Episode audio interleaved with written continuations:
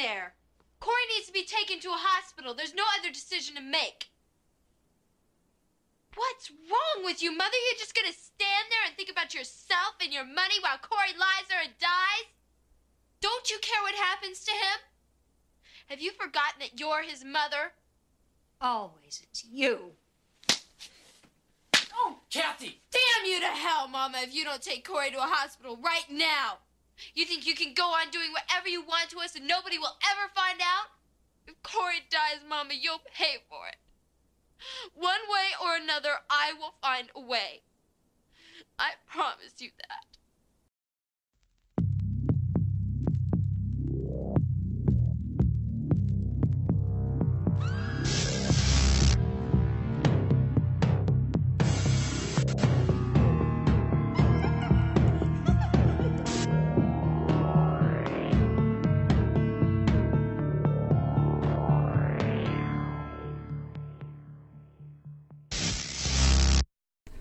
Welcome to the Blind Rage Podcast. This is Brandon Ford.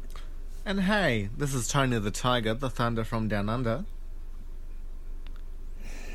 You couldn't think of anything this time? Are you girls getting high?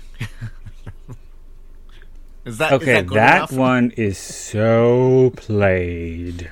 Okay, that's almost as played as my fucking quote from The Object of My Affection of no, the opposite of sex. Um, but yeah, so this is the Blind Rage podcast, and this week we are doing the original 1987 adaptation of the V.C. Andrews novel Flowers in the Attic, starring uh, Victoria Tennant, Kristy Swanson, Jeb Stuart Adams, and Louise Fletcher. Um, so, before we get into all that goodness, I am just going to quickly get plugs out of the way. So, um, I would like to, as always, encourage everyone to please check out my books in hardcover, Kindle, and paperback editions by going to Amazon.com, typing in Brandon Ford. There you'll find my author page, which you can subscribe to in order to receive email notifications whenever I have a new release. I also have about a dozen titles available in audiobook format, which you can find easily by going to audible.com. If you don't already, please follow me on Instagram at writer Brandon Ford. You can also follow me on both Twitter and Letterboxd at Brandon Ford. You can follow Tony on Letterboxd at Tony underscore the underscore bear. Um, if you have any questions, comments, concerns, critiques, suggestions, recommendations, please feel free to email me directly at blindragepod81 at gmail.com. If you haven't already, please don't forget to drop by the official Blind Rage podcast to like and subscribe. Last and most importantly, please don't forget to rate, review, and subscribe to the Blind Rage podcast on your preferred podcasting platform. And if you don't like listening to podcasts on podcasting platforms, the Blind Rage podcast also has a YouTube channel where you can listen to the episodes. But not all of them because they take some of them down Oh, okay. for yes. copyright infringement. They took down Swim Fan like that Really? motherfucker. Okay. Same with Valentine. Hmm. But that's okay because you can listen to both Swim Fan and Valentine on Spotify and Anchor and Google Play and so on and so on and so on. Maybe we need to start uploading them without the movie playing in the background. No, well, No. I'm not gonna can't do that because they're already fucking they're already mixed, motherfucker.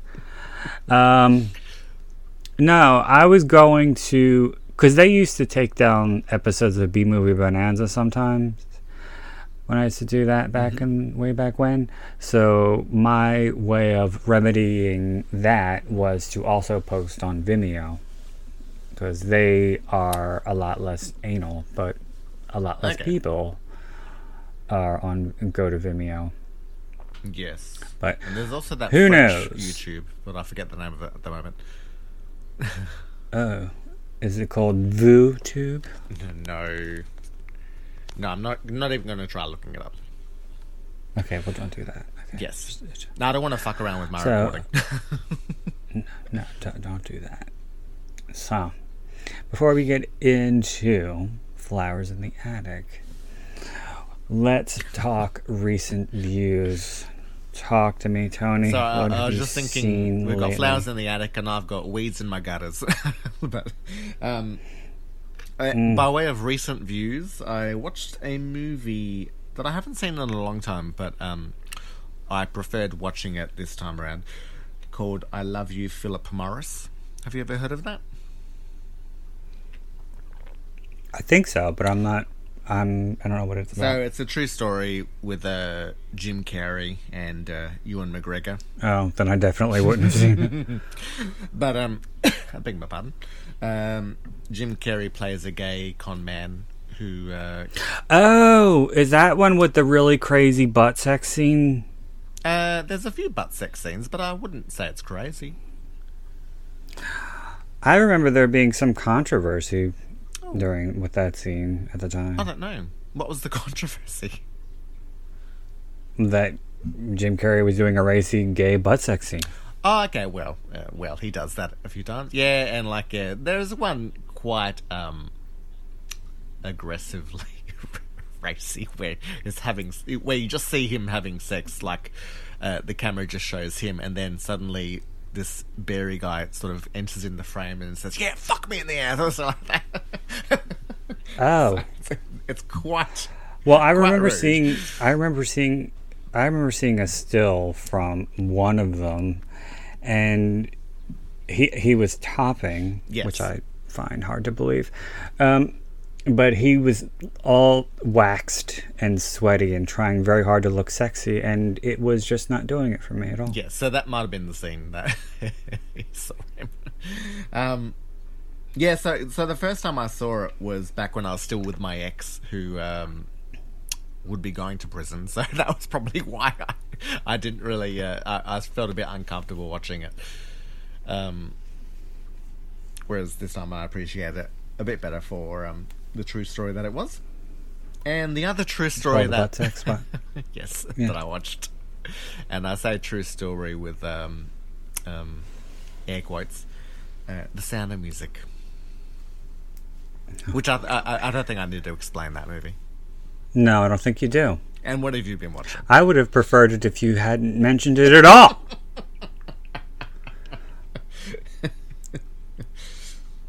Ugh. Um, Although it was the first time uh, I really appreciated the bitchiness of the Baroness. She- she just purrs with camp villainy. moving right along. I saw for the first time the Clove Hitch Killer, and I quite enjoyed that. I thought it was very good. I thought Dylan McDermott did very well playing against type, Mhm. and it was another. You know how I feel about watching movies with actresses who I've known growing up as playing teenage roles. Yes, yes. young ingenue roles.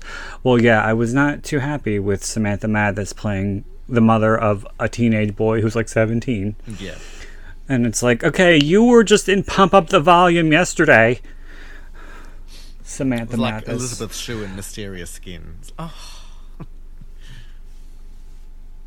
Uh, well, she was she had a baby in um the Trigger Effect.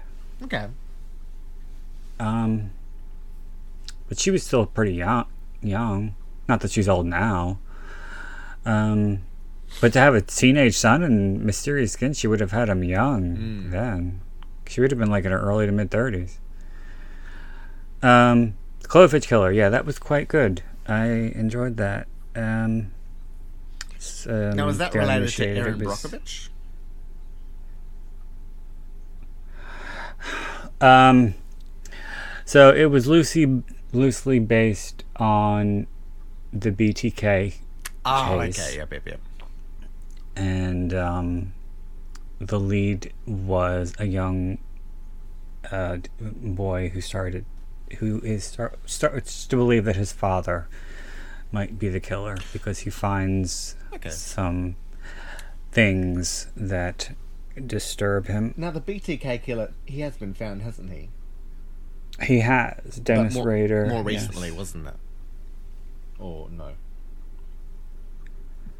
Was yeah, it- there's a. Was it Patton Oswalt's wife that sort of helped find him? No, No. that was that was another one. Oh, okay, okay.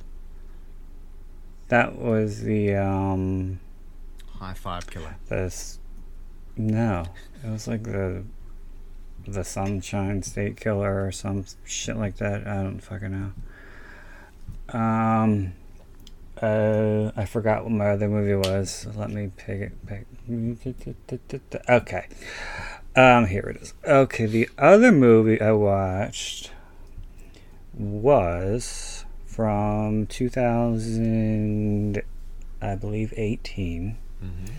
and stars the oh so beautiful Seann William Scott.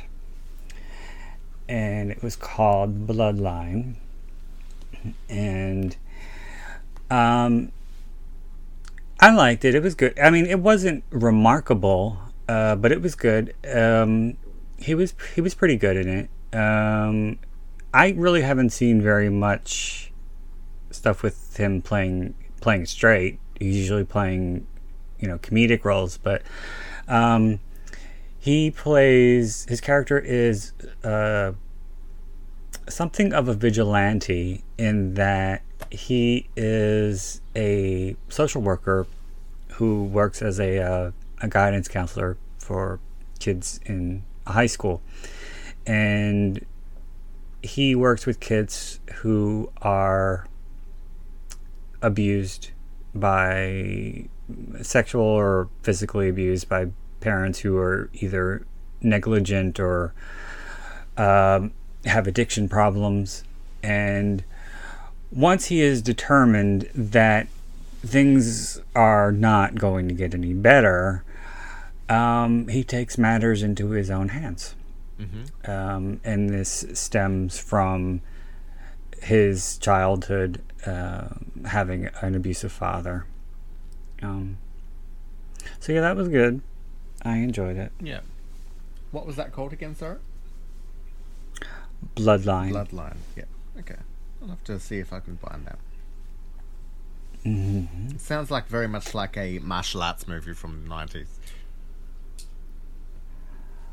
I think you're thinking of Bloodsport There's, there's a few. because you're always thinking Yes. of Bloodsport. and we all know why. Jean Claude Van Damme. All right, I'm going to forgive you for what you just said. Well, not so much for what you just said, but how you just said it. Is it the Jean? Yes, that's exactly what it was. No, no, it was not. Okay. And I can't you believe axe? he. You know what?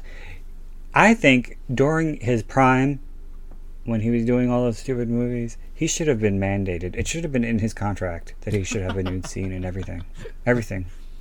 Had a, he had a few butt shots that were very Because he nice. did not have. Well, yes, he, not a, a few Yes. being the primary words. He was like only He only had like a. Uh, Yes. He needed several. There was like only Lionheart, Universal Soldier, and um, Nowhere to Run. And I Didn't think that he, was didn't it. he show a bit of ass in big that one where he was a twin? What was the twin one? Uh, Double Impact. No, he Ah, didn't okay. show any ass in that. No, and I know that because I used to watch that one a Just lot. freeze Um, frame that one. I uh, I remember I saw. Wasn't Maximum Risk? Wasn't that him? Oh, with the girl from Species. I thought it was um Oh no, I'm thinking of Time Cop. Um I'm thinking I was thinking of Mia Sara. Um no, I wasn't Maximum Risk with um oh no, fuck. I'm getting all my stupid action movies mixed up. I was thinking about Rebecca Romijn. Um but that was that was a stupid movie she did with um fucking Char- wasn't it Charlie O'Connell? Oh, I don't Was know. it? J- I don't Jimmy know. and Jerry O'Connell? Jerry O'Connell. Yeah. Maybe I don't know. know. 'cause that was I all these movies blur together to me because they're terrible. Remember when Dennis Rodman yeah, was I- trying to get into movies? Yes, I do. Unfortunately, but I no, I thought of uh, Maximum Risk because um, we, I went to go see that, and that was the only Van Damme movie that I had seen, and this was in theaters, and that was a time when I was past my Van Damme. Infatuation. Um, but I yeah, I just went to see it because some friends, some like neighborhood friends, were having their birthday. Um, at their the parents who took us to the movies. Yeah. Um, to see that, and uh, it was not good. Was Jason involved? No, Okay. these were friends from the neighborhood. Yeah, yeah. Um, all right, so let us get started with flowers in the attic, shall we? Mm-hmm. All right.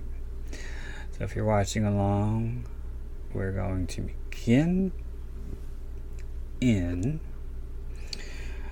three, two, one, play.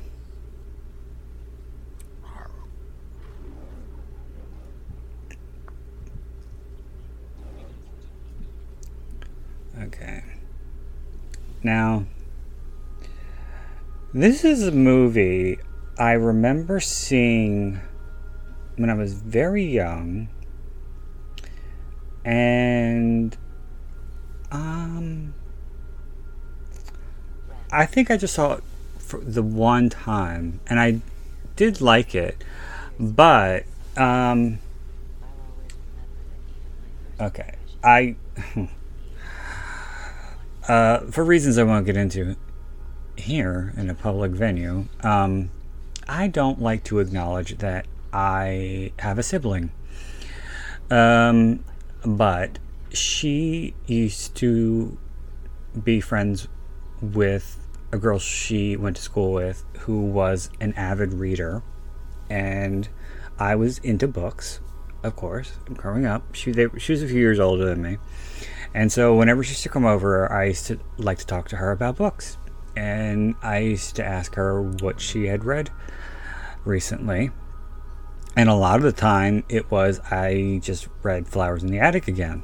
Okay, yeah. And she had gotten something of an obsession with this book. And so I remember I my local mom and pop was selling a previously viewed VHS of the movie and I was like, "Oh, maybe I'll check it out again." And then when I showed her that I bought it, she wasn't too happy. She was like, "This movie is shit. You got to read the book." Yeah, a, a, a few people have said that. Who who really love the book, hate the movie. Well, I love both. Um, I never had a problem with the movie. I th- I I appreciate I appreciate the the movie for what it is and the book for what it is because they're they're dissimilar, but they're also similar enough for me. And plus, Louise Fletcher really fucking kills it in this movie. Um, but yeah, so I was inspired to read read the book. I was in sixth grade, and all I kept waiting for is where's the rape scene, which is awful. Got I was like, where is this? Where is the? No, she told me. Yeah, yeah. She was like, yeah, like Christopher totally rapes her, and I was like, Uh-uh. no. I Um. don't think that happened in the book, though, does it? Yes. Oh, okay, I don't remember that. No, no. he rapes her in a mattress in in the attic. Or it's either in the attic or on the attic stairs, like right, or the stairs right by the attic. Um, because after all, they were in in the book. They were in the attic for four years. Yes, yeah. Um, and he was growing into a man, and his. I'm not, you know, trying to defend sexual assault here. This is just what what happened Yeah, yeah. in the book. Um, he could not, he could not control himself. Um, Kathy was a little too forgiving. He was she was a little too forgiving for my taste, but but yeah, that was like the most controversial scene in the book, and I kept waiting for it. Oh my god. That and the scene with the tar. Yep. Um, Can I just ask, where are you in the movie at the moment? um, I turned the volume down. Is the father giving her her um? I think Okay, good. he's coming in, had had arranged candles. All right. What are two lines of 18? Do you think that one out? Um, that, um, see, that scene that, that we just passed with, um, her, with him giving her the, uh, the, the Yes, jewelry box with the ring in it. I always thought that Victoria Tennant, who I also think is really good in this, she really, she really does a fucking, a really good con. Yes, yes. Um, but I always thought that look that when she was spying on them, it to me it always conveyed two things. One, that she was jealous, and two, that she was concerned Yes. that he that something might have been going on between them. well, because he is her uncle, isn't she, isn't he? Corinne's uncle, yeah. But um, do you know if it was the blood uncle or the if the auntie was? Oh yeah. Yep. Yep. oh yes. It was. They was. It was blood. Yes. No, I, I did assume so, but I wasn't sure if the grandma was exaggerating. But um, in saying that, the concern would be sort of knowing that he has a pattern for going in family. Like that's not a taboo thing for him.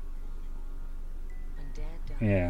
Mother's grief overwhelmed her. We had to sell everything we owned just to survive. So, Um, like, she could have been like uh, Victoria could have been groomed by the uncle. place where we all grew up, where all our happy memories were Um, C- Corinne. home I'd ever known. Victoria, But yes, yes, she could have been. Only one place left. Um, um, I don't know. I was reading something. I think it was on Wikipedia where they were saying that. Um, I think either they wanted Sharon Stone, or and she wanted too much money, or they wanted her to read or something, or the producers didn't want her When was this? for Corinne. Yep, yep, yep. This was eighty-seven. No, at what stage in the development?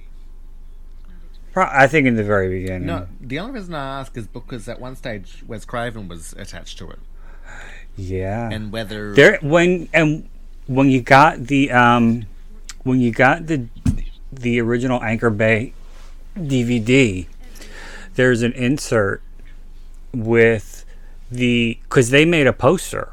okay, Um, so on one side is the is the poster that was released with uh, Jeffrey Bloom on it, and on the other side there was um, the alternative artwork that that they had made up with Wes Craven's name on it. yeah, Um, and it said like you know from the director of A Nightmare on Elm Street um, comes some kind of new horror or whatever, fucking whatever. But yeah, they he, it was um it was pretty it was set.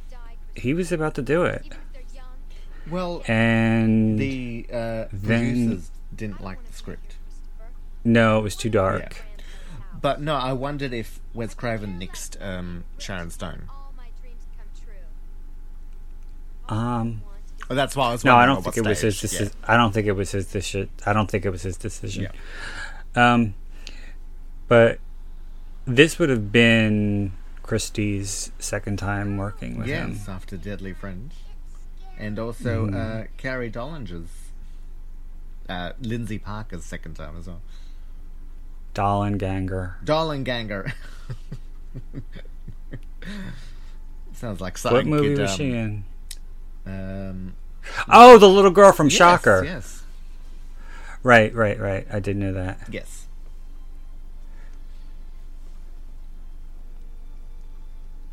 I kind of feel like um, She could have left the kids with someone else. like what? They didn't have anybody. They didn't They have anybody any else because they. I don't know about friends, but they didn't have any family. Yeah. um, because they were they were ostracized and they they came from the same family, so it wasn't like they had the father's family. Yes. Yes.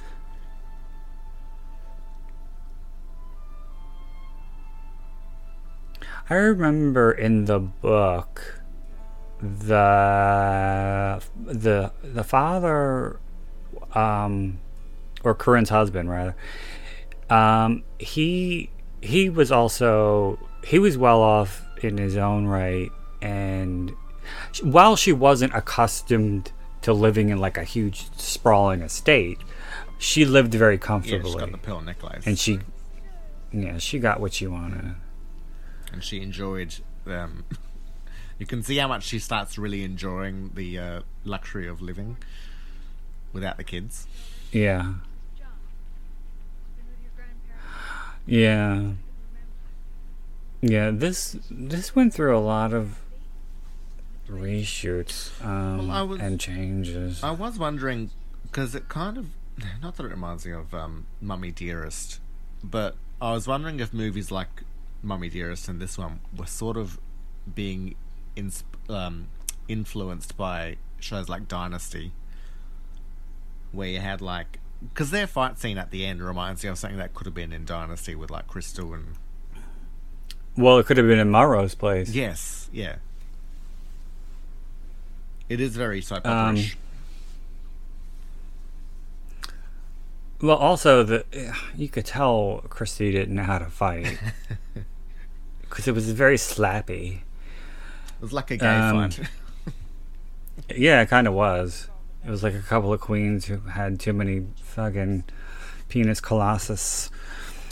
Um, Slow screw against the wall, thanks. mm.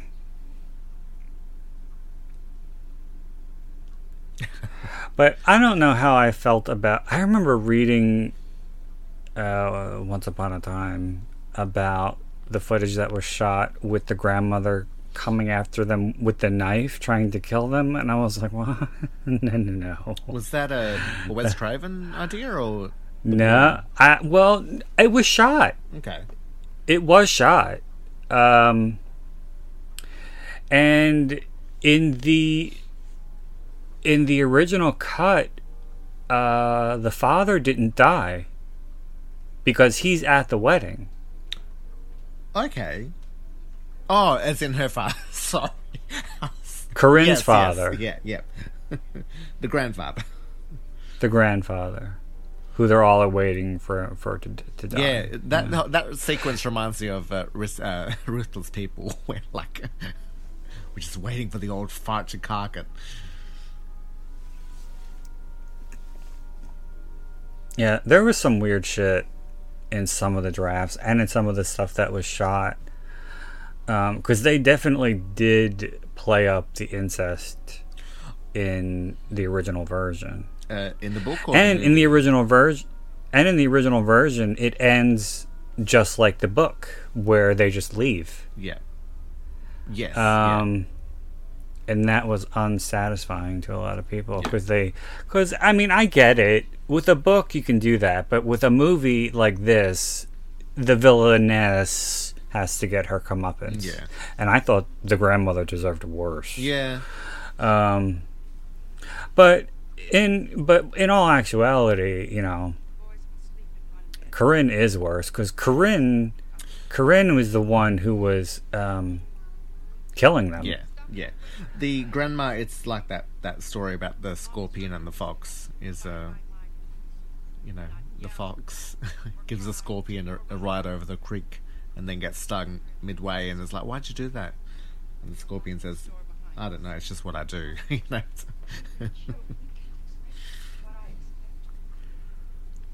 You can't. You can't. She, she's the villain that is. She can't help being the villain, whereas the mother becomes a villain.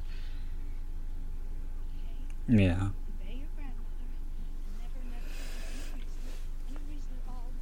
Mm.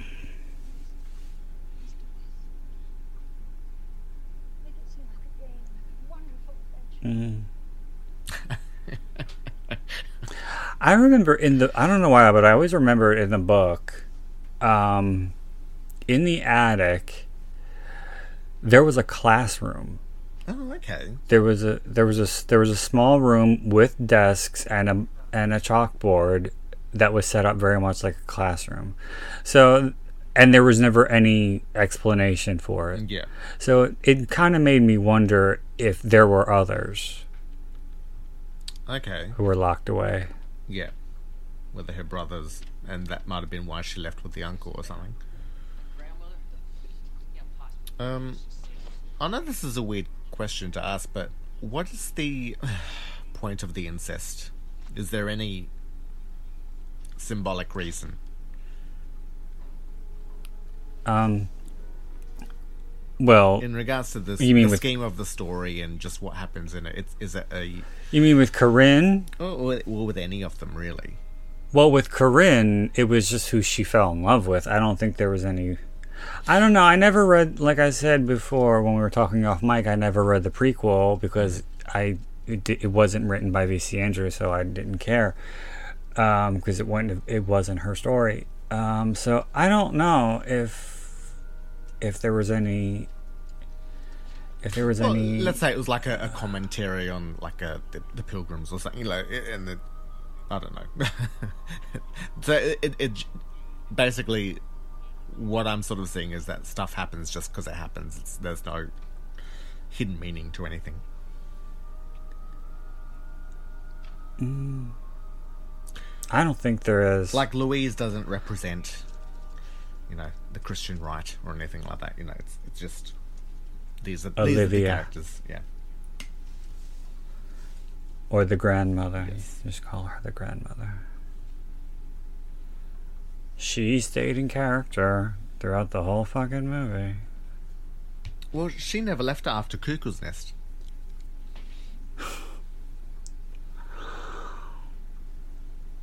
Did you know that? She's an Oscar. Um, yeah, did you know that? Did you know that V.C. Andrews died two months after this was finished? No. She died on Kristy Swanson's Oh, birthday. really? My birthday present to you. Sorry. You always make inappropriate remarks or laugh inappropriately at the most inappropriate times. And why was she stricken from that will? She tell you that? I'm guessing, I'm wondering rather, if the in the original version that was shown to test audiences, if um, when Corinne gets whipped, um, if it it was more revealing because according to Wikipedia, uh, test audiences were disturbed by her getting undressed in front of her father in order to get whipped by her mother. I thought that still happened. No, it does. But what I'm saying, but sh- what I'm saying is, she just she just pulls her blouse down to reveal her back. Oh, you don't Um, see actually getting but- whipped or anything. No, you don't. She doesn't actually get naked. she left. So I'm wondering if she did show more Yeah. in an, an alternate cut. Has um, Jeffrey Bloom done other work?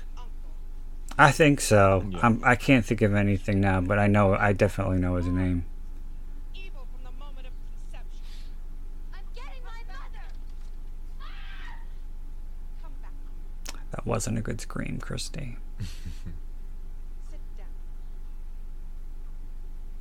I revisited her. She when she did Playboy in 02. Really? 2002. Well, she got some new boobs, and you know that's usually what happens with actresses in Hollywood Yeah. who have never done nude scenes, and then then they decide, oh, I'm gonna buy some boobs. Yeah. Ooh, well, either either they do the Alyssa Milano and do Poison Ivy 2 and Embrace of the Vampire, or they go Playboy. And she went. She did Playboy, and I didn't. I didn't like them. Yeah, I don't yeah. think they looked very good. Um, but yeah, she was she was on um she was on Howard to promote it. Oh, her, And I was- Playboy shoot. Yeah, my the magazine when it came out. Um, and he asked her some about, you know, she dated David Spade. Jesus Oh. Christ. She was in Dude My I know. well, she was in Eight Heads in a Duffel Bag, and that's why she. That's how she made him. Met him. Um, but um, I, I don't know. I just I never liked that interview because I've seen her elsewhere, and she seems very pleasant and down to earth, and very happy and proud of the movies that she's been in and appreciative of the fandom of these movies. But in this particular interview, she just seemed like she was putting, like she was uh, trying, forcing it almost. Yeah. Um, and like, um, she didn't. How do I say this? She really didn't seem like um, she wanted to be there. Really, I mean, like it, it. I think she really wanted to talk about um, Her boobs. um, her boobs, br- yeah, basically, because she did go on the in detail about the photographer, and he was the main reason why she wanted to do it, and how they shot for like four days in an abandoned beach in Mexico, and blah blah blah, and a fan called and said, you know, um, I just wanted to say that I've been a big fan of yours since I was a kid because I've um, I loved your performance in Deadly Friend, and she just had this look on her face like, yeah, yeah, and she just went, Next. she just went, she just went cool, yeah. and that that was it. Yeah. Um, but I also looked at some other stuff that she did uh, more recently when she was doing panels and stuff. When she was talking about Buffy, and she talked about this and um, Deadly Friend, and she seems she seems different. Yeah, yeah. Well, yeah. She had she had a DUI, so that ma- makes me wonder if she had a drinking problem. Um, I don't know. I feel like I read somewhere recently that she sort of became um, uh, a certain type of political, and so you know maybe as she matured, she um, started leaning more into that type of person. Well, she did a uh, a series for I think it's called the Pure Network or Oh, something, which is like Netflix but for religion Yeah. Christian oriented For programming. happy clappies. Mm-hmm. I don't know how I feel about that, but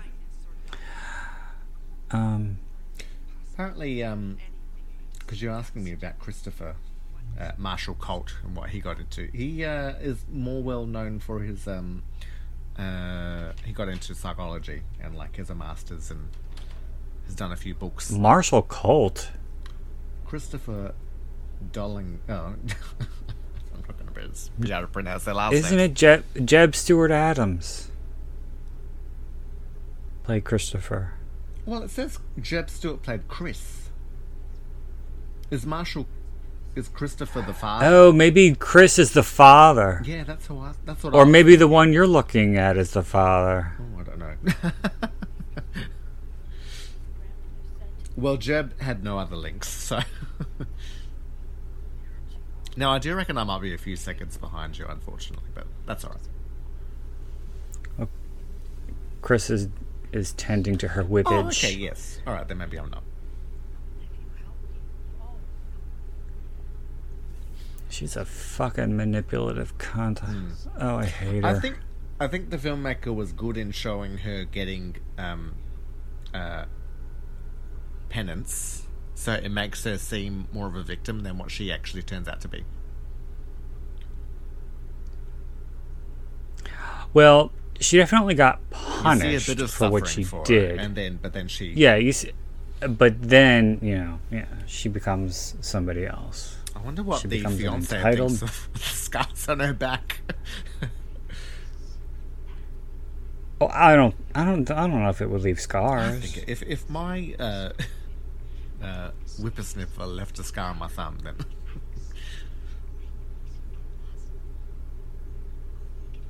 I don't know. Well, I'm. I remember. I think it's in the second book. Kathy fucks him. who? The grandfather. No, oh, um, the fiance. Sorry. the gu- guy Corinne, because Corinne does get in the book. Corinne does get, does marry uh, Bart Yeah, yeah, Winslow. yeah. Yeah, I'm pretty sure she fucks him out of out of, Out of like a revenge fuck. Yeah. Um, and one thing that I always remember about the second book was the grandmother is so sickly, she's bedridden, and Kathy decides that she's going to whip her, Yeah. Into shape. and she whips her while she's like dying in bed. Um, and because it, she had, I don't remember what she had, but it was, um, it made her, um, her, um, immune system was, was slow so the, the wounds wouldn't heal. Yeah, yeah. Um, It's got a very long shirt on.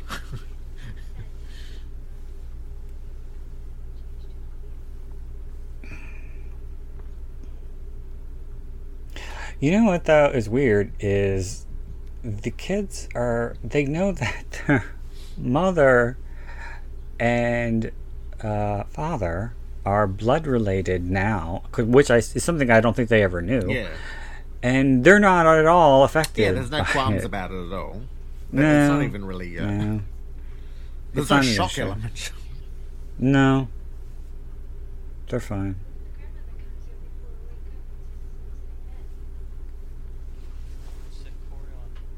Oh my god. Heather Graham was so bad in the Lifetime version. Who played the grandmother? Ellen Burstyn. Oh, that's right. You did say yes.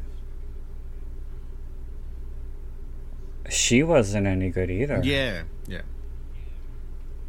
Ellen, which was surprising to me, because Ellen Burstyn is quite the credible actress. I mm-hmm. just think that, she- not that I'm being ageist, I just think that she was too old Oh, okay. to play a part like that. Yeah. She didn't have the chops for it. No. Um. But uh, and, and plus, I always thought that say what you will about this movie, about it being not good or an unfaithful adaptation or whatever, but Louise Fletcher's performance is really stands out Yeah, because she is frightening. yeah. Especially that makeup. Um, may I ask, what did Stephen King hate about the book? I don't know. I don't remember. Oh, okay. I don't think he said. I just know that he hated this book and he hated Valley of the Dolls so much that he felt compelled to mention them both and how much he hated them Now, is- both four times in On Writing. Is Valley of the Dolls uh, a female author or a male? That's Jacqueline Susann. Oh, okay. Well, Valley of the Dolls is considered a, a camp camp classic, so that I can understand. Yeah.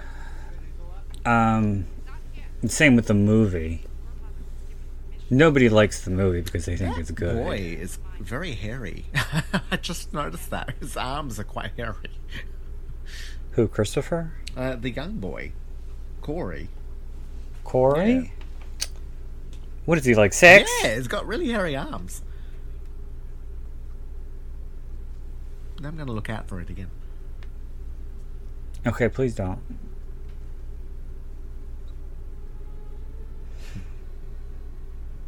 You know what always bothered me about this is they have this huge, fucking vast space in this attic, yet they only stay in the one area. Really, Who the kids or the it's or like the, everyone else? the the the kids. yeah. Well, every, well, the four, Oh, yeah, the in four the attic. kids. Sorry, sorry. Yeah, I, I, In the at in the in the attic, yeah. They only stay in that one space, like right by the stairs near the window. Yeah.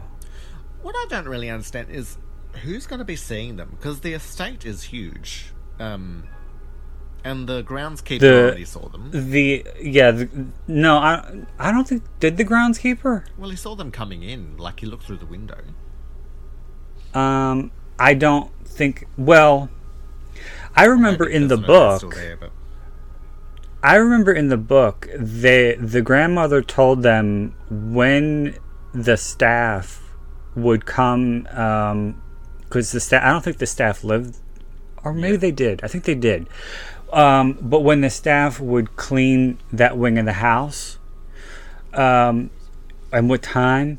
So they were to clean that room beforehand and make it look like nobody was staying uh-huh. there, and they were to hide in the attic yeah, until after the maids were done. yeah, Because the grandmother was so embarrassed yeah. of them that she really didn't. She was. She didn't even want the help mm-hmm. to know.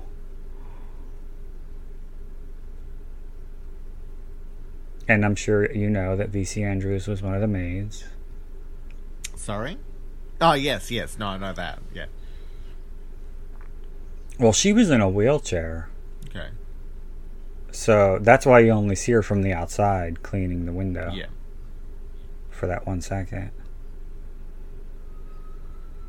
I don't remember what she had. She had some kind of disease. Polio.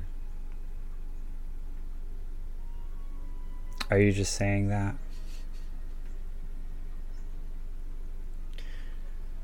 They used her wheelchair for the grandfather.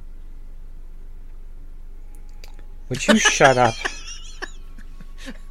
I brought my own props.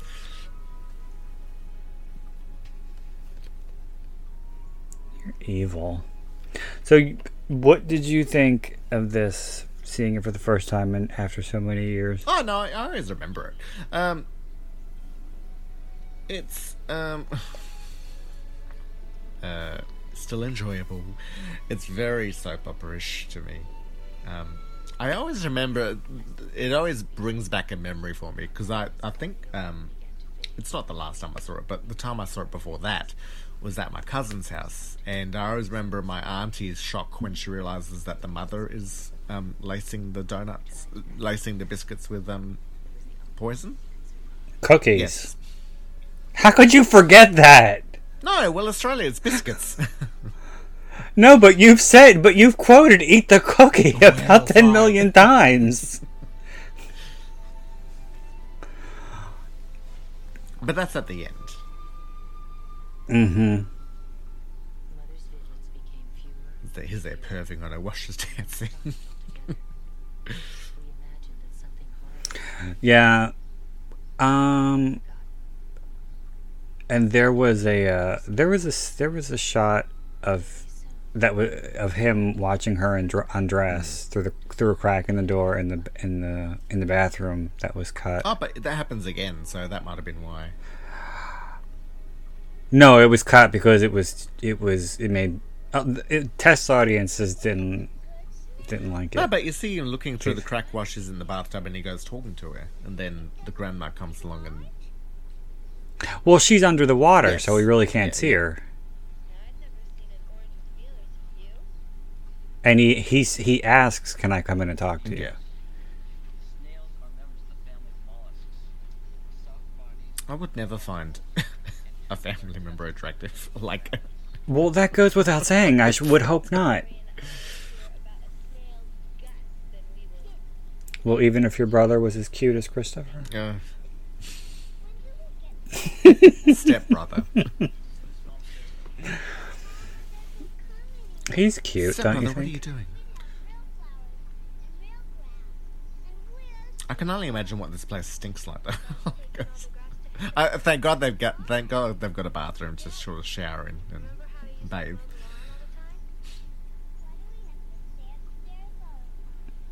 I really would have uh, found the the Wes Craven adaptation interesting.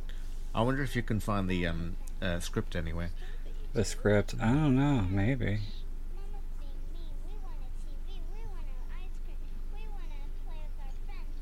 I don't think Kristy was as terrible as she's remembered as being in this. No. I think there are some moments where her performance leaves something to be desired, but I don't think she's terrible at all.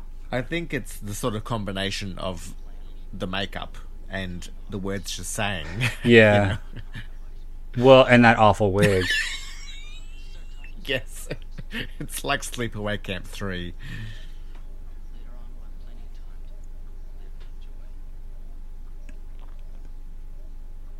enjoy. Where?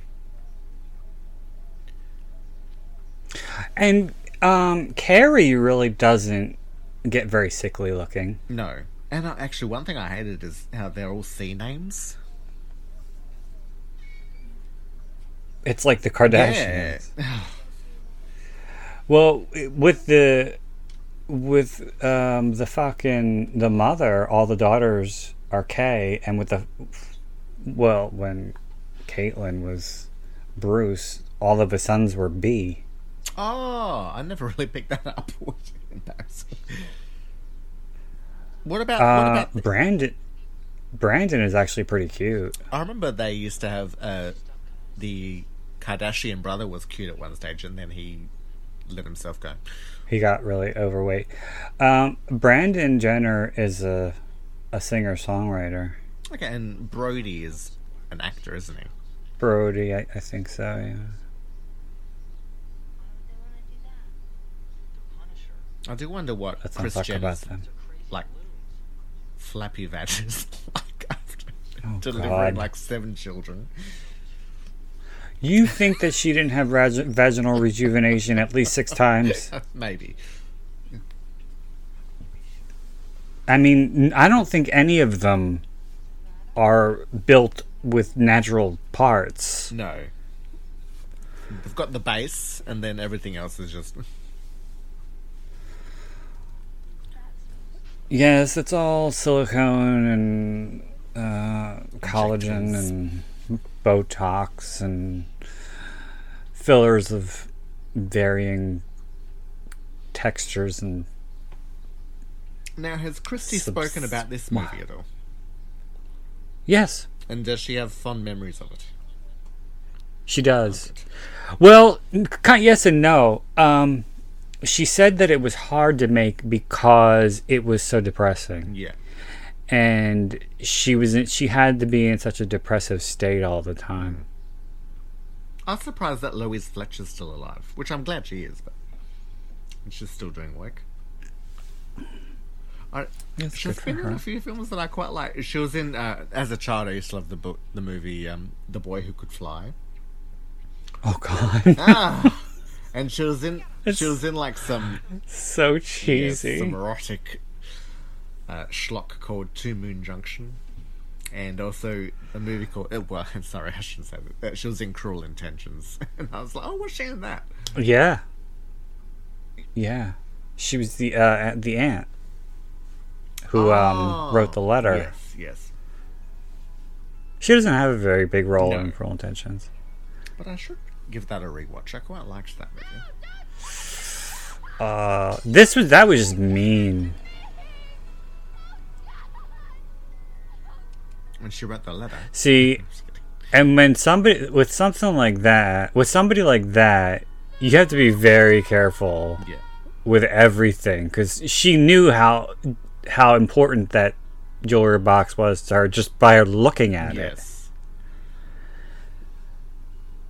See, she's a fucking sniper. She's able to pick up on shit that people are not. Got a way out of here, haven't She can smell fear. It did remind me of uh, the movie Dogville, where you haven't seen it, but um, Nicole Kidman's character gets all of her dolls smashed, like out of revenge. you? Christopher, if Mother's here, we have to find her. We gotta tell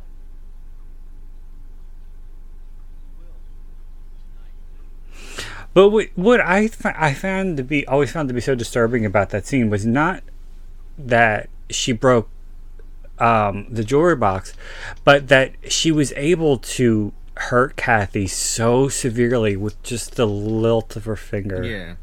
Because That was all she had to do. it to shatter that poor girl. It wasn't like as if she lifted it up and smashed it. She just No, she just knocked it over. She, she did a cat. It did very. It was very little effort to shatter that girl. But it was good that she, you- she rebuilds it. Um, I remember in the book, it might be in the Lifetime version too. Um, them, I don't. They don't have more bar. They they don't. More bars don't get put up Yeah. because they don't get caught. Um, so them sneaking out turns into. I don't know if I would say it becomes a regular thing, but they do it a few times. I feel like I remember that And- happening too, yeah. the first time they do it, they go swimming. Yeah.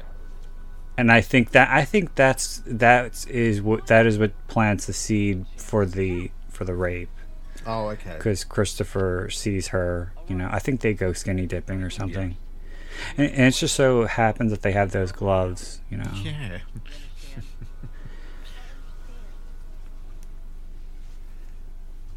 the rope I buy, the gloves not so much. And at the, that that there's two sets of gloves. Exactly. One is hard to, enough to believe, but two, you're pushing it. These gloves smell like Crisco.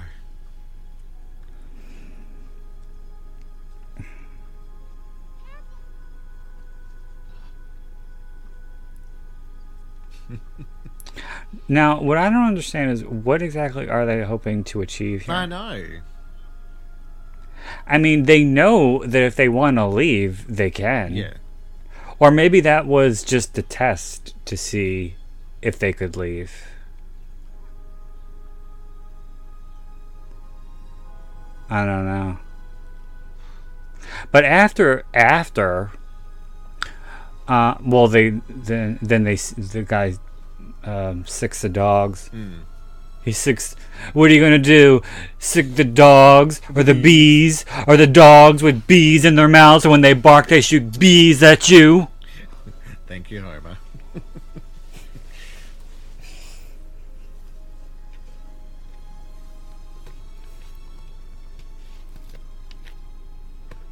Oh, classic Simpsons. I was actually for my for my hello. I was gonna say, and I bring you love, but I forgot all about it. I bring you love. Whoa, there's the dogs. Hmm. And you see the bees? The bees. that was the nickname of the previous pope, the German Shepherd. Hmm.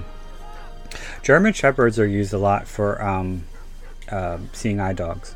oh, really? They're very smart. So are Labradors, actually. No, I I knew. Here it's Labradors. Although I did actually see a video. it was quite funny. It was um, of a German Shepherd failing its sing test. Like, Oh. so like uh, you know, it would be um, you know, this guy was in. The guy wasn't disabled, but he was in a wheelchair, like pretending to be, and he had the leash. Oh, I don't like that. And then, like, they throw the ball, and the test is that the German Shepherd would just stay with the guy, and it runs, and it topples the guy over. and just Oh out of excitement. Well, that either that dog wasn't properly trained, or the dog wasn't trained with someone who ensured that it utilized its training every day. No, well, See, because when you have when you have a guide dog, you have to have someplace to go every day Yeah. because that dog has to take you somewhere every day, and it has to have duties that it does for you every day. Otherwise, he's going to forget. well, I, I think it was also just shown that some some dogs just uh, can't take to the training, and with those, they they just Mm, uh, you know I don't know. I think it depends on how well trained they are. yeah.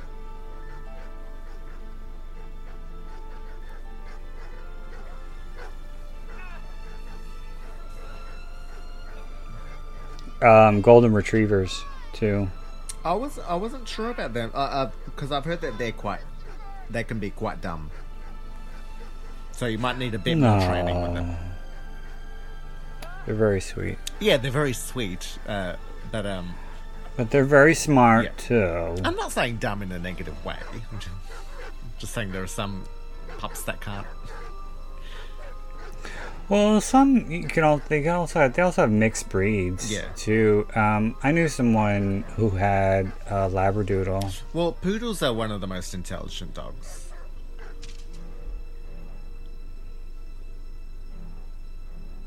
Which I'm surprised they're not more used as uh, like guide dogs. I knew some. Yeah, the guy I knew who had a labradoodle. Um, she used to. Um, she he had her for eleven years, and then when they get to, they get to a certain point where you, you can see that they're they're getting rusty. Yeah, Um, you have to retire them. yeah. Wonderful with them. Look how happy they are. because they can't work until they're dead. Yeah. Um 'cause because they they do you know they wind down, and then there's a very nice place where they're looked after. So it's not like they go to the pound or anything farm, like that. Um, No, they go to a nice a nice place where retired dogs are looked after very very nicely. and the mum's dressed in her uh, silk blouse. She caught herself there. You could have ruined my plan, our plan. Outside in the fresh air and the You fucking cunt. to be with their friends. They need plenty of room to run around, and they need to be in school. Oh my god. Everything's new today. Yes. Or Mom went to a reading. Grandfather's dying. She's such a manipulator. Mm.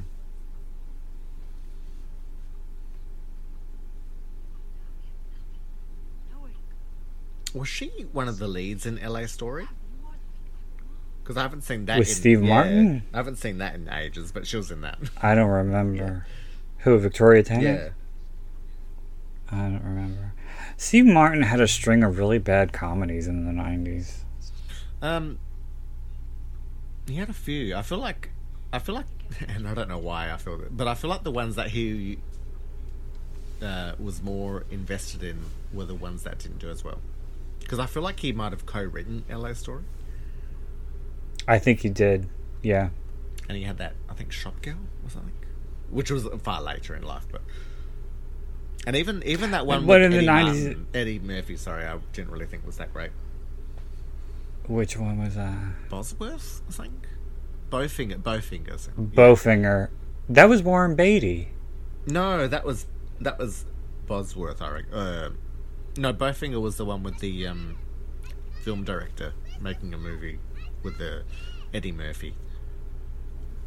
Warren Uh, Baby was the know. one where he played a politician, and it, it, it Yeah. Ghetto Supastar was the song that went with it. Yeah.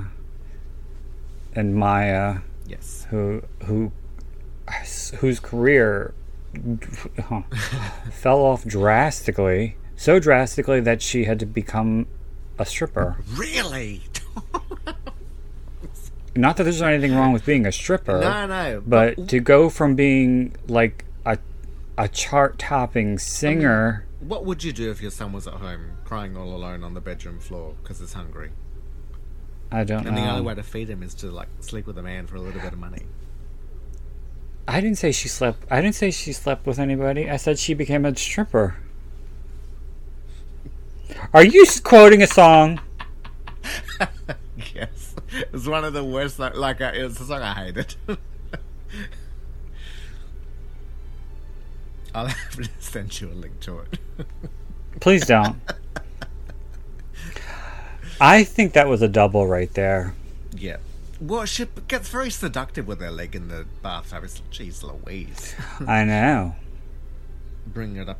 Well, up she's a dancer. Yeah. She and she had um, she had uh, dance training, Kristy. I found a way to escape. But I think her when the shot of of her opening and closing them is more seductive than her, you know, stretching them. Yeah, but she's really stretching them out. Yeah, she is. She's loosening up for that, that yeah. brotherly dicking.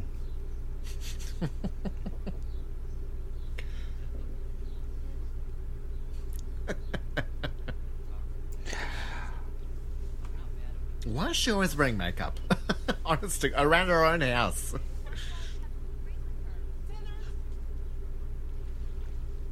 I love how she grabs the towel like Yeah. frantically. You can't even see anything. Just to live in one room, week after week, and not see each other? You put us here.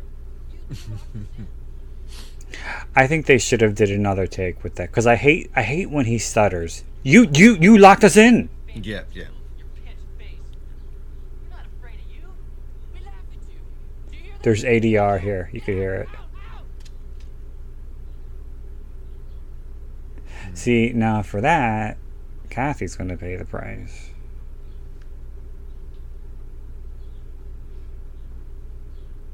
I won't let her do it. We have to barricade the door. Ooh, it just started pouring. Oh, outside. Mm-hmm.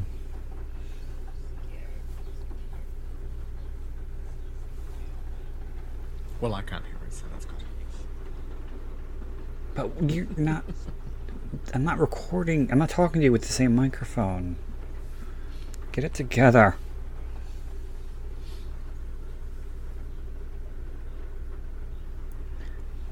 Um. So, Kristy was like fucking. I think 16 here. Okay. Um, so she was very young.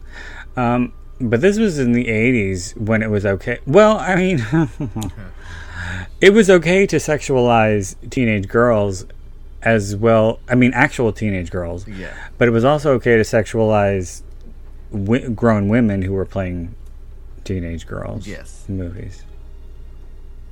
That's like that scene in The Crush when Alicia has the nude scene. Yes. Yeah. It's a double, but still, I mean, No. it's a nude scene for a 14 year old girl. Yeah. What the fuck? And there's two! Well, I mean, Two! um, see, I I think uh, One, two. sexualizing uh, infants in comics is like inappropriate. You shouldn't do like uh, people underage. Well, in the 90s, people didn't know any better. you make it sound like it's the the dark ages. Well, I mean, in that 30 years ago feels like doesn't seem like that much of that long of a time, but Yeah. think of how much things have changed Yes, since the yeah. crush. Yeah. Think and, and think of how, of how much things have changed more since like Friday the 13th and stuff. When girls who were supposed to be teenagers were getting naked all the time. Yeah. What do you reckon brought I that change? um, people came to their senses. Oh god. Um, ooh, this that shot of her wielding the scissors is so creepy. Ooh, she smacked that bit. Um, I feel like but you know what? I Ever what? no, they should have like. Um, I feel like they could have overpowered the grandmother more than what they ever consider doing. I think. Well, I I don't think that it it wasn't that they couldn't. I think that they were afraid to Yeah. because of the repercussions of like what their mother would do or. Yeah. I guess because they're still I considering think- the mother to be a victim of this whole thing. Yes, and I don't think it was it was it was so much um, Kathy who I I think Christopher would have fucked her up to protect her, but I don't know if Kathy would have been you know On board. strong enough to go toe to toe with a scissors wielding Grandma No, Moses. no, no, no. Yeah, but there. Yeah. fucking um what was i gonna say um oh in the book um after the, they defy her the equivalent you know instead of them cutting her hair is the tar and In the book, what I always thought was kind of far fetched was the grandmother puts the tar in her hair when she's asleep, and she wakes up Yeah. and to find it in her hair. It's like you didn't know, you didn't hear the door open and somebody pouring a bucket of tar on your head. What is this, a frat house? And tar has a strong smell. Yes. Yeah. The smell of her entering the room, it alone would have woken and where her can you up. just get tar? I don't Oh, know. I guess for because you just do that on the roofing, don't you? we do. You do. Yes, we do. Um, fucking. Yeah, that's why in New York they call um, the roofs tar beaches. Oh, okay. I'd not heard that. Because there's not. Well, there's there, there's there's like um, Coney Island and there's Jones Beach and and there's the Jersey Shore. That's not that far. But if you can't leave the city and you want to, um, you want you want to get like sun Yeah, yeah, yeah. or barbecue or something, Yeah. you go on the roof. Lord. It's like that scene in Weekend at Bernie's. Um, in the beginning, with the t- when they were on the roof and Yeah. the tar was melting. no, they, the, it got mentioned in the nanny. You know how? I love that show. Yes, I know how much you love the nanny. God, the mother is so pathetic. like she's like a forty-year-old debutante. Well, she's being reintroduced Yes. into society.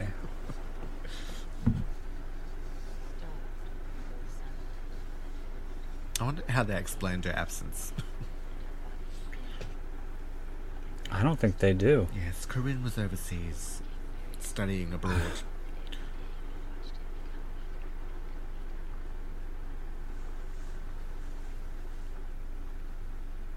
and they went kind of over the top with the zombie makeup.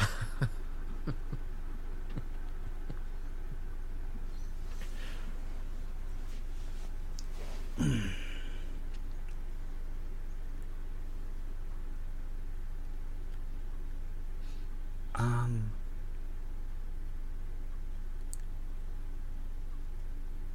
The scene, yeah. I'm sorry. The the debutante ball scene is in the movie. I remember that being like a big, a big chapter, in the book, too. Um. Don't they go like through the vents? I wonder. Sorry, just thinking now. Um, if Wes Craven was inspired, but to make uh, the people under the stairs from this movie, as in from his experience with this. It's possible. Well, where instead of being in an attic, they're in a cellar, and it's run by a crazy. He probably just took his script for Flowers in the Attic and tweaked it. Yeah. I was listening to a podcast yesterday, and they were talking about Ghost in the Machine, um, which has uh, that kid, the kid who played Fool. Oh, it. yep, yep. I always remember the cover of that. That was a head with like lasers through it or something, wasn't it? It was like a yeah. Um, I'm oversimplifying it. it was like a. It was like Lawnmower Man. Yes, yeah.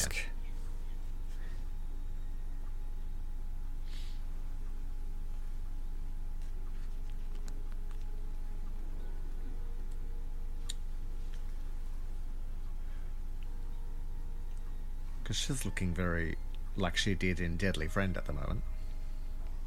Oh dear. I always thought the the lead character um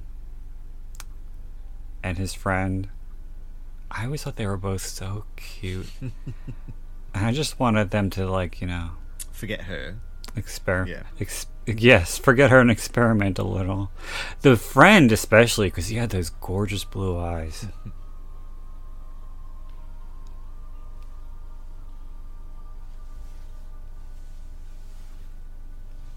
yes, just let whatever the fuck her name is rest in peace. Mm-hmm. And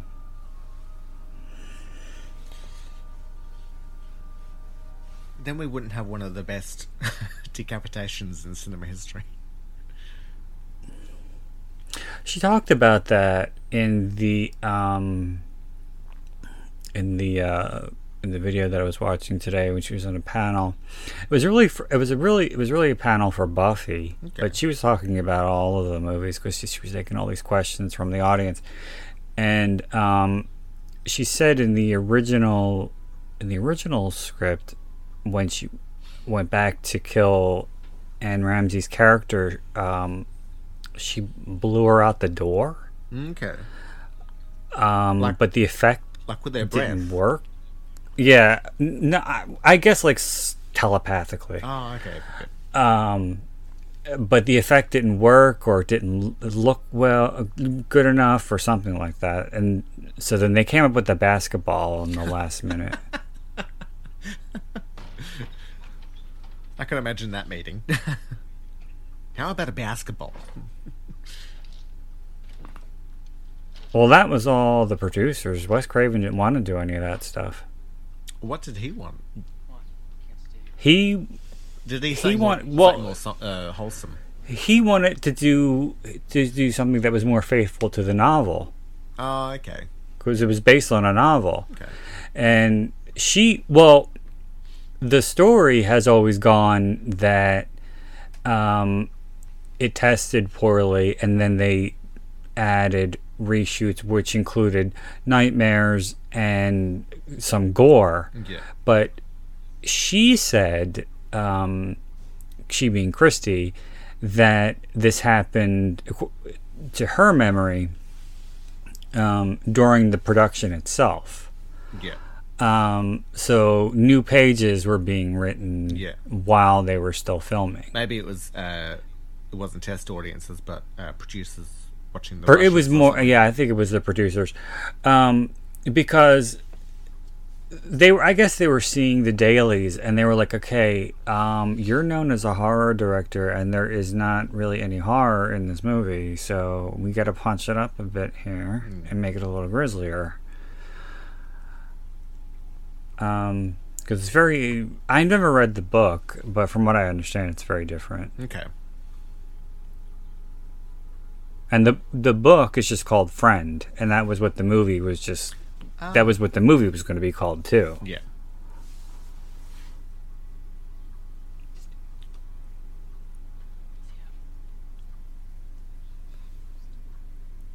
Well, that's sad that he sort of wanted to expand his scope and was limited to. Oh, he had t- other opportunities with like the Serpent and the Rainbow and shit. Yeah, but that sort of uh, you'd align that with more the horror genre than. Um, Well, he had it with a Music of the Heart. yes, no, but um, eventually, yeah, he got. which was I'm, I'm sure this came up before which was supposed to star who originally Ah, Madonna. That's right. I was actually thinking of that movie the other day for no reason, and he got an Oscar an Oscar nomination for Meryl out of it, yeah. And I think the song might have gotten some nomination. i think it did yeah. And then madonna dropped out for evita. Oh yeah, oh well, she probably made the best decision. i think so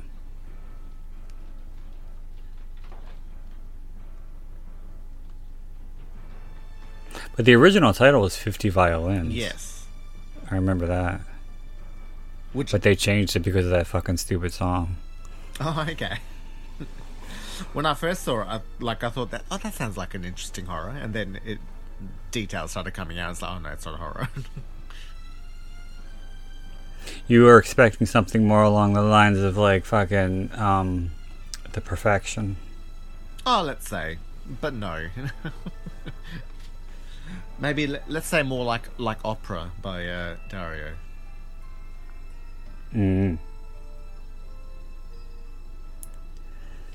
Now this line coming up, I don't understand because Christopher says he didn't even know who we were, who you were. how would he know that? Mm. He doesn't know they exist.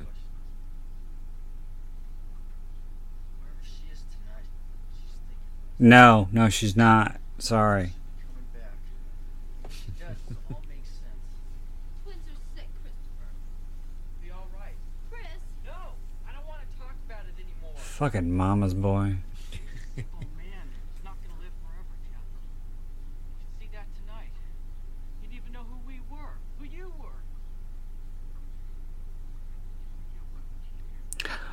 I guess. I mean, I could understand who him saying he didn't even know who you were because he's he says he calls her Corinne. Oh yeah. But why? But why would he know who Christopher was? Yeah. But in saying that, uh, you could have chalked that up to him being uh, in a, you know, uh, Alzheimer's state of thinking that Corinne is And then what do we do? What do I do for the four of us Kathy. to keep us alive? Yes. Sorry, th- Yeah. these long breaks sound like I'm having a stroke, but I'm reading with the names. Um, you like to ref- refer to strokes quite a bit on this podcast, and that concerns me. well, that's because I got my hand deep into my. Ass. I'm stroking Um, it, baby. All right, settle. It's not that kind of podcast. Sorry. It's not that kind of party. Even though we have plans to do a certain movie very soon. Um, All right, settle. Okay. Um, no, I forgot what I was gonna say. Oh, in the um in the mini in the in the series that Lifetime did, um, fucking, they they put some years. I think it's like ten years from when they leave. Well, from the end of the first movie to Petals on the Wind, but in the books, uh, Petals on the Wind, it literally begins right when they leave and they're on the they're on the train. Yeah. Like Halloween too. Yeah. Might I, may I just say that I think that this is a great title for a movie and a book. Okay. I just wanted to say it earlier. And may I say, your wife's a babe. Oh yes, thank you for noticing. You would know that if you'd seen Wayne's World, but you didn't I've seen parts of it. because you're from another fucking planet. I was raised by the wrong people. Why are you taking the flowers away, It's got chlamydia.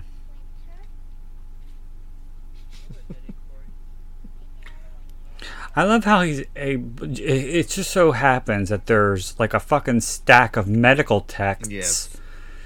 in this attic. So he's been wanking over the uh, genital section. Yeah. Didn't you? No. My sister used to have a medical dictionary. I've got my shoulder pads in and everything.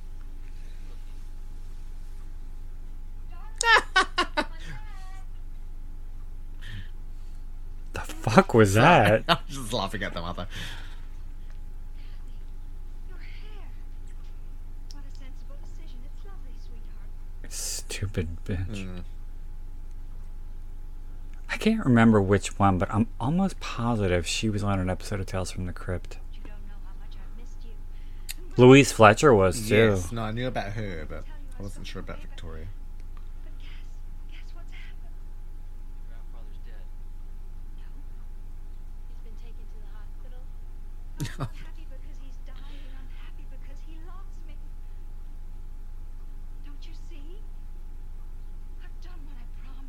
Have you?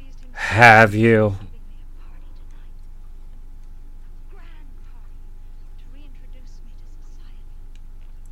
And tomorrow, my father is having his attorney, Bart Winslow, wonderful man.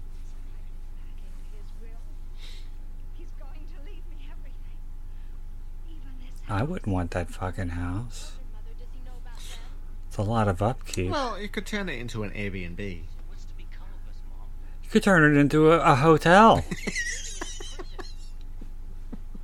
you could rent out. You turn that shit into a Hilton. students. Do you think they can make up for what we've lost? Stop loving me. I haven't stopped loving you, Mom. My sister's uh, getting an exchange student coming in. That's a that's a harsh line right there. I make myself keep loving you every day. Mm. Corey has stomach cramps almost every day. And Carrie has little sores growing on her skin. Do you She's so unmotherly. grandmother stopped feeding us for over a week? Stop it! You have no right to talk to me like that! I've had pleasure while my children were sick. Um, that's exactly what happened. you tell me I've had pleasure while my children are in pain. Look at them and look at you.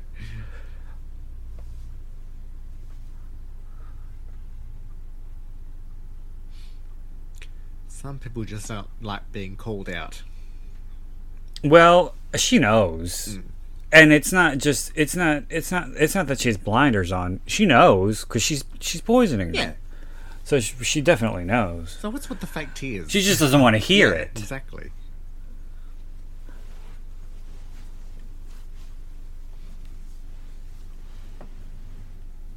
Oh, and I also like how um, Christopher is able to find a textbook that shows the effects of arsenic Yes. poisoning as well. Yes.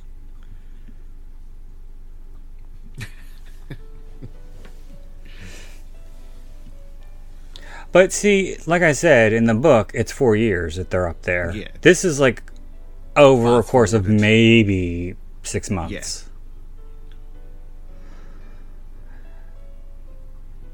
Which, when you're a kid, is in a, is a lifetime. Granted, Yeah, yeah. um, but It's not You four know. years, yeah. it's no four years. Yeah, exactly. Which would have been like the lifetime of the kids, you know. Yeah. And how they know what vents to go through. Well, you see this this comes up a lot on different podcasts that I listen to, where air vents, air conditioning vents, or heating vents are a huge, huge thing Yes. in movies, where people are always crawling through them when they're. Do you know how They usually like, hard yeah, it they're the size of a cat almost. Like Yes. that ring box You- uh, is you- shit, by the way. Do you think there's there's really one that can fit two people? And it's like, um, in Chopping Mall when there's like four people climbing through them, and even if you could go through them, would you want to go through them with all the fucking dust and dirt and bugs and spider webs? Although my cousin actually, she um uh does elder care, and she goes visits their homes. And there's a woman who lives in the very privileged part of the city, and uh, her house is quite old, and it's got uh, full corridors between um, the walls for the servants to have used back in the day.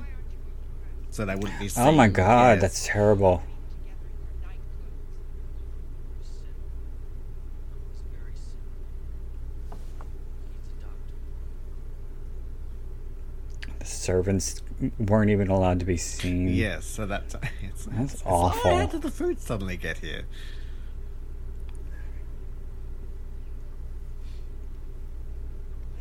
I don't know why dumb waiters kind of went by the Lost wayside. They seem to, yeah, they, they're pretty. They seem pretty convenient to me. But I've what what Same thing with laundry chutes. Yeah, I, why I don't people use laundry laundry chutes more, anymore? But dumb waiters, I feel generally the food is prepared on the same level as where it's eaten these days. Why are you just standing there? Corey needs to Is your be taken to favourite the bit? hospital. There's no other Mm-hmm. What's wrong with you, Mother? You're just gonna stand there and think about yourself and your money while Corey lies there and dies? Don't you care what happens to him? You forgot And Louise just always looks like she's been done. Her makeup's been done by a straight person. I just always love that she slaps her back. She was long overdue for a slap. yes. Nobody will ever find out. Corey dies, Mama. You'll pay for it. And I love how shocked she is too. It's like, you dared strike me, Yes. child. I've been killing you and you strike me. Yeah, it's like when they fall back to Mr. Black Mr. Black. at Camp Krusty. I thought you were getting rid of their remember. spirits. Uh It's been so long since I've watched The Simpsons, even the good ones that I I I I've forgotten. Oh. See that part always makes me sad.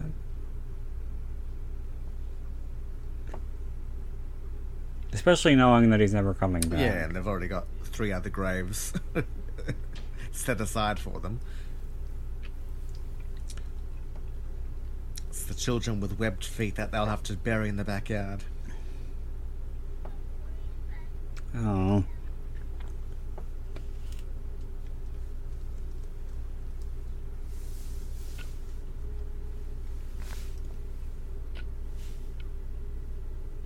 The other scene that always made me sad too is um, when they they discover that the that the grand the grandfather died and Carrie's really happy because she thinks that they can get be together with their mother. She doesn't understand.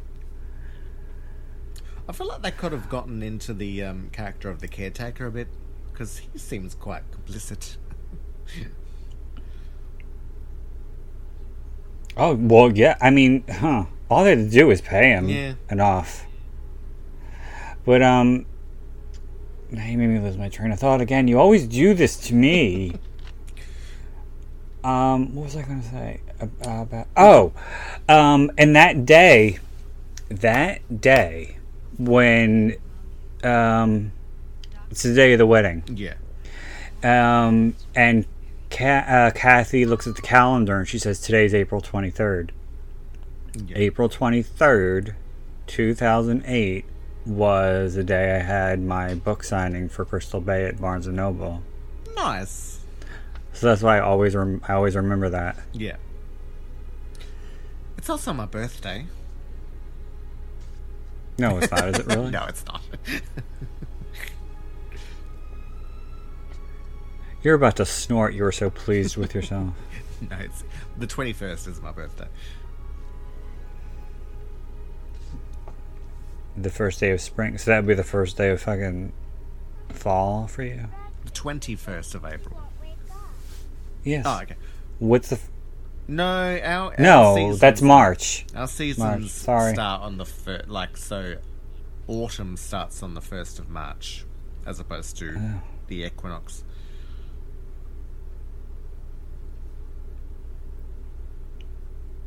Autumns. You sounded very English when you said autumn. Autumn, yes. Autumn starts on the 1st of March. Shropshire, how lovely.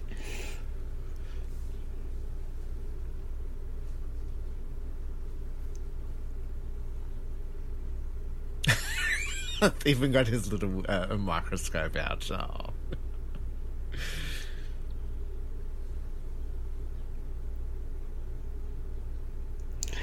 Um, and that was like a fucking mouse that they just trapped Yes. and put in a bird cage. How long was that thing supposed to live? you know, it could have died of old age. In a week, yeah. I don't think mice. Li- I think mice can live longer than a week. That's what I just said.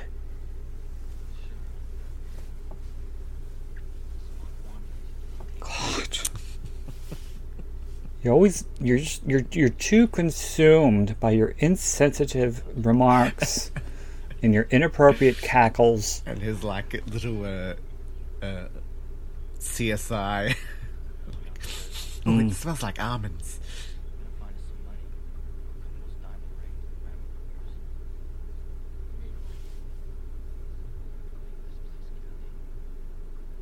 One way or another. A few of those diamond rings, I would have cleaned bitch out. Mm. Be up to us. Whatever happens. Fucking diamond rings like people have Skittles. Yes. Yeah. I'd have taken her gold That fillings. diamond brooch Mm. that she wears too. That neck thing. Yeah, that's what I'm saying Ah, about. is that where? But can a brooch go up there? I think so. Uh, a bro- yeah, I, oh, I, oh, I can make a brooch go up there. After a bit of ammo. hmm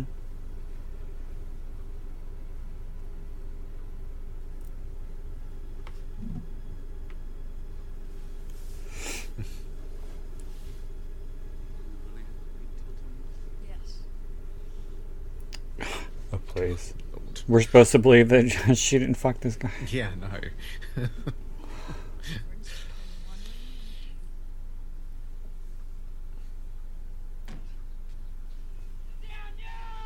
There was that I was I forget what it is, but um the uh, curse was Uncle Fucker. You found a way out? Yeah. Where a window? No, a door. The front door. South Park. There's gonna be Oh yes, yes. guarding one of the rooms. There's probably gonna be a hundred Shut your fucking face, Uncle Uncle Fucker, Fucker. yes. locked door, not with that one coming in. That's the only musical you like, isn't it? No, I don't even like that.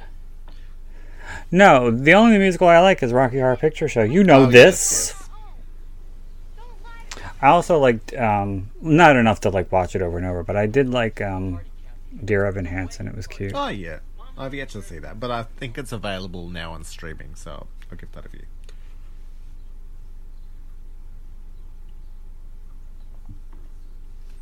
That shaker fi- looks like it's more work than it's worth. Yeah. You just need to get a like a a, a, tea strainer, and then put some sh- powdered sugar in that, and then just tap it over. Mm hmm Mm hmm Is this what you do God, for my I feel, niece and I nephew? feel like some pancakes. Oh. Oh, and I've got some eggs, so I might make some later. You could have breakfast for dinner. Mm.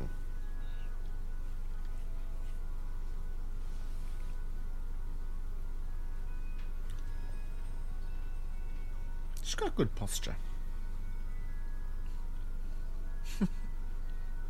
Well, I'm sure she went to charm school. Yes. It's very eloquent. Oh. Oh.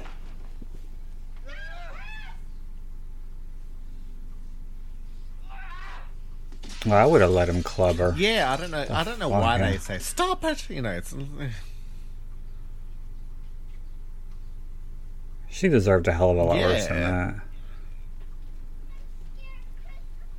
There's nothing to be afraid and now she's all like a all Punisher. of. This way. No, Chris. They're not gonna get away with this. We gotta go tell our grandfather the truth. What difference does it make now? Let's just go. No, Mother's not getting that money. Not after the way she treated us. now, come on. It's the crappiest little congregation.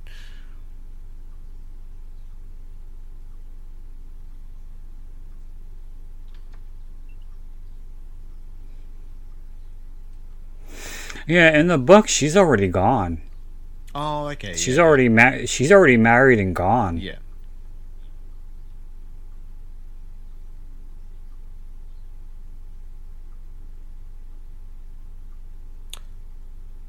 Ah.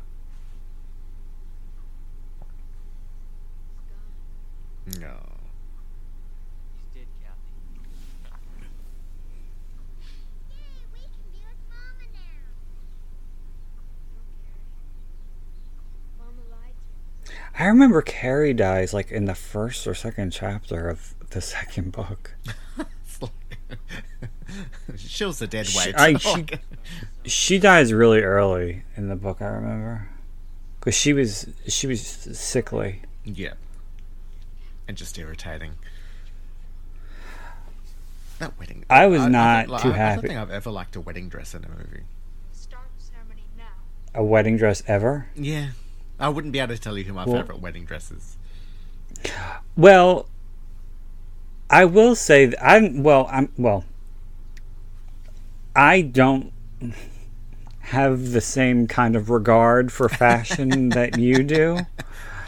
But and I so I feel similarly. However, the episode of Friends when um, Monica picks up um, the wedding dress for the woman, the British woman that Ross is marrying, and she she keeps wearing it, and then um, Phoebe gets one, and then by the uh, uh, Rachel is upset by something, and then she gets one, and then they're all just sitting on the couch drinking beers, and Rachel goes, goes "Yeah, I do feel better." I I remember liking her dress. I remember thinking that's I don't even really like wedding dresses, but that's a nice dress. I think the only one I would say I like, and I think it's more in the delivery it was worn, is uh, Muriel. Oh, Muriel. It's Mario, actually.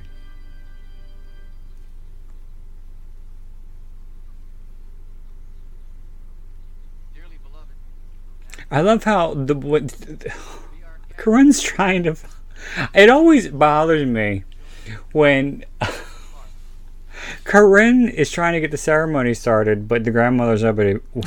No, it's like, where's and the Grandma? guy, just fuck it. I um, yeah, but not only, but not only that, but the guy, whoever it is, the minister says, "But your mother, these are her friends. She has friends. she actually has people who like her." yes.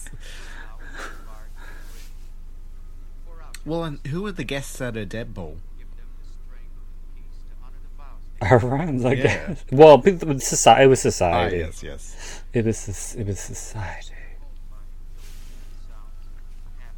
She's being introduced to the public. We're living in a society of rich Oh, I thought you were doing a George Ooh. Costanza. I was. you know, we're living in a society. We're supposed to act in a civilized manner. Have you forgotten us already? Bart looks very bold and beautiful. Who are you children? He does, Children of the bride. and that's not a good thing. like Ridge. Have any children? I'll not have my wedding day ruined by a cruel, evil prank. You're the one who's cruel and evil, mother. You kept us I bet locked up Bart's that night. disappointed You about said that. you'd come for us after your father died. You never came. You couldn't let anybody find out about us. Because if you did, you'd be disinherited. It's not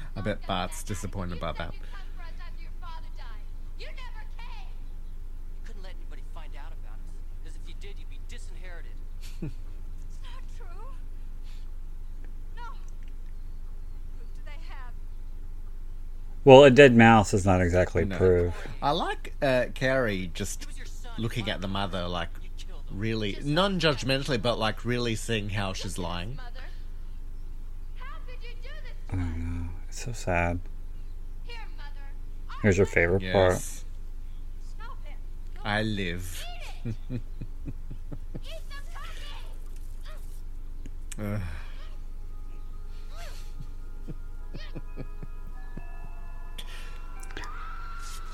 Remember- This was that whole sequence was at a totally different um, mansion. That one was shot in a mansion in Los Angeles. Okay.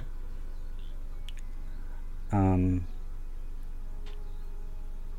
it transitions well. Yes. This although the mansion looks very British. Where was it filmed?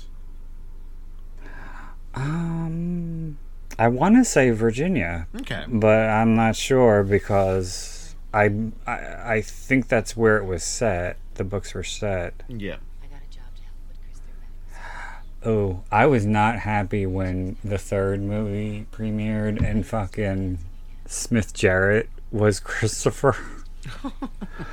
I was like, oh god. Out the attic. I sometimes wonder if Chris is still alive. Still presiding over Foxworth Hall. I feel like uh, people underestimate how hard it is to start a life. it's like, yeah, we're just gonna walk off. well, yeah, like- especially when, especially when you're all but like f- fucking sixteen. yeah.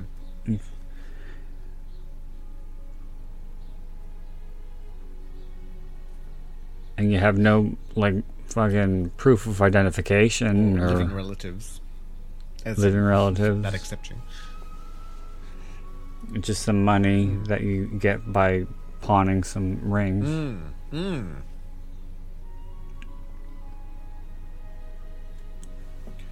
Wouldn't it be funny if, like, instead of having impeccable taste, the grandmothers had like Liberace like really gaudy and like gaudy? Uh, And they were looking at- They were looking, and you see them looking at it like, we can't even sell this. Is your grandmother a drag queen? and she had a closet full of sparkling capes. yes. Oh, God. Uh, see, that's why. That's why she was the way she was because she couldn't be who she truly was. Yeah, yeah. She was. Uh, She couldn't be a drag queen. Mm-hmm. That's true. That's true. yes. That's what happened. That's that's how that's what happened in the book. Yes. And Wes square. Craven wanted to write that, and they were like, "No, no, Oh, no, no, we cannot written. do that." Yes. Wesley, what? Yes. Mm-mm. Well, that was thoroughly enjoyable. Oh, there was a welfare Mm-hmm. worker in it. Well, I think, um, well, for the little kids, I think, um, yeah, Kristy was homeschooled by her parents. Uh, her life or during the, the movie? From seventh grade, Okay. she quit school and, um, because, uh, she started acting at like nine, uh, doing commercials, and then when she started acting full time, um, yeah, she quit school and her parents homeschooled her. Okay. Howard was asking her, "Were you the were you the prettiest girl in high school?" And don't even say no, because if you do, you're lying. And she was like, "I never went to high school." I think it might have been filmed in Massachusetts, or part of it was, because it, it says in Massachusetts. Mm. Well, maybe, yeah. Massachusetts. New England. Mm-hmm. In memory of V.C. Andrews Yeah, they dedicated the movie to her. Isn't that nice? and David Newhouse. Well, I don't know who that is. No, I don't know who that is. And Christopher Young did the score to this. yes, That's, yes, I noticed. that's a uh, very big Was the movie there. a success? Uh, Well, I don't know what the budget was. Yeah. Uh, but it made 15 million. Or do you reckon there was no consideration for sequels because of the critical? Well, the sequel, the script was written, okay. and um, Kristy got a copy of it, and they asked her to do it, and she said yeah. Um, but nothing, nothing ever happened. I don't know if I read this on Wikipedia or she said this at the fucking video I watched earlier, but she said she saw Louise Fletcher um, semi re- like four years from when the quote was taken, Yeah. and Louise asked her if she had ever gotten a copy of the script for Petals on the Wind, and Kristy said yes. And Louise said, Did you read it? And she said, Yes. And she said, Oh, were you going to do it? And she said, Yes. And Louise had gotten one as well, and she had read it and she was going to do it, but then neither of them had ever heard back from anybody. I think it was. I don't. Well, this probably had a budget of maybe. Uh, because I know this was considered low budget. Um, Because they weren't going to spend a lot of money. Probably 5 million. Yeah. Probably. Maybe. In the 80s, that would have been. Yeah. Uh, so 15, no. That wouldn't have been good. Plus, it wasn't well received by critics or Yeah. by fans of the book. Yeah. Yeah. So they nixed it, Yep. Yep. yep. I would say.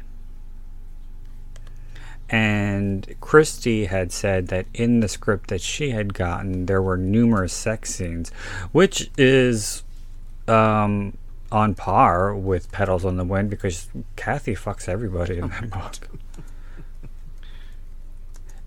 But I remember her fucking people she got raped by too, because Julian rapes her first, and then she fucks him. Yep. It's very um, um, sexually confused. Yes. Which, you know, um, yeah, could go into a victimhood, but I doubt that the movie would have. No. I don't think No. they were really treated with much depth. No. No. Well, that was Flowers in the Attic. Sorry, I'm just reading an article. I was trying to find why they didn't do a sequel, and they're just looking at the um, Flowers in the Attic movie. I just told you why. well, I was trying to find a more official voice. I. n- You think I don't know my shit? It's like, why can't this woman, I don't know, support her family by getting a job? Oh my god. You think Corinne knew how to do anything? yeah, no. You think uh, Olivia knew how to do anything for that matter? I mean, like, fucking, she married a guy who was like a billionaire. yeah, she was And had nothing to do all day. Yeah. Had nothing to do all day but read the Bible and call everybody a sinner. But she liked it.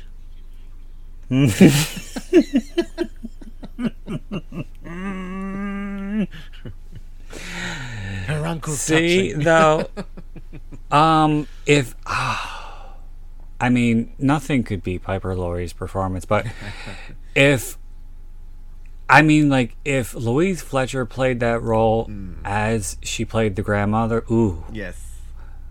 that would have been creepy. Uh, tonally different, but just as wonderful. Oh yes, All right. Well, thank but I can't imagine.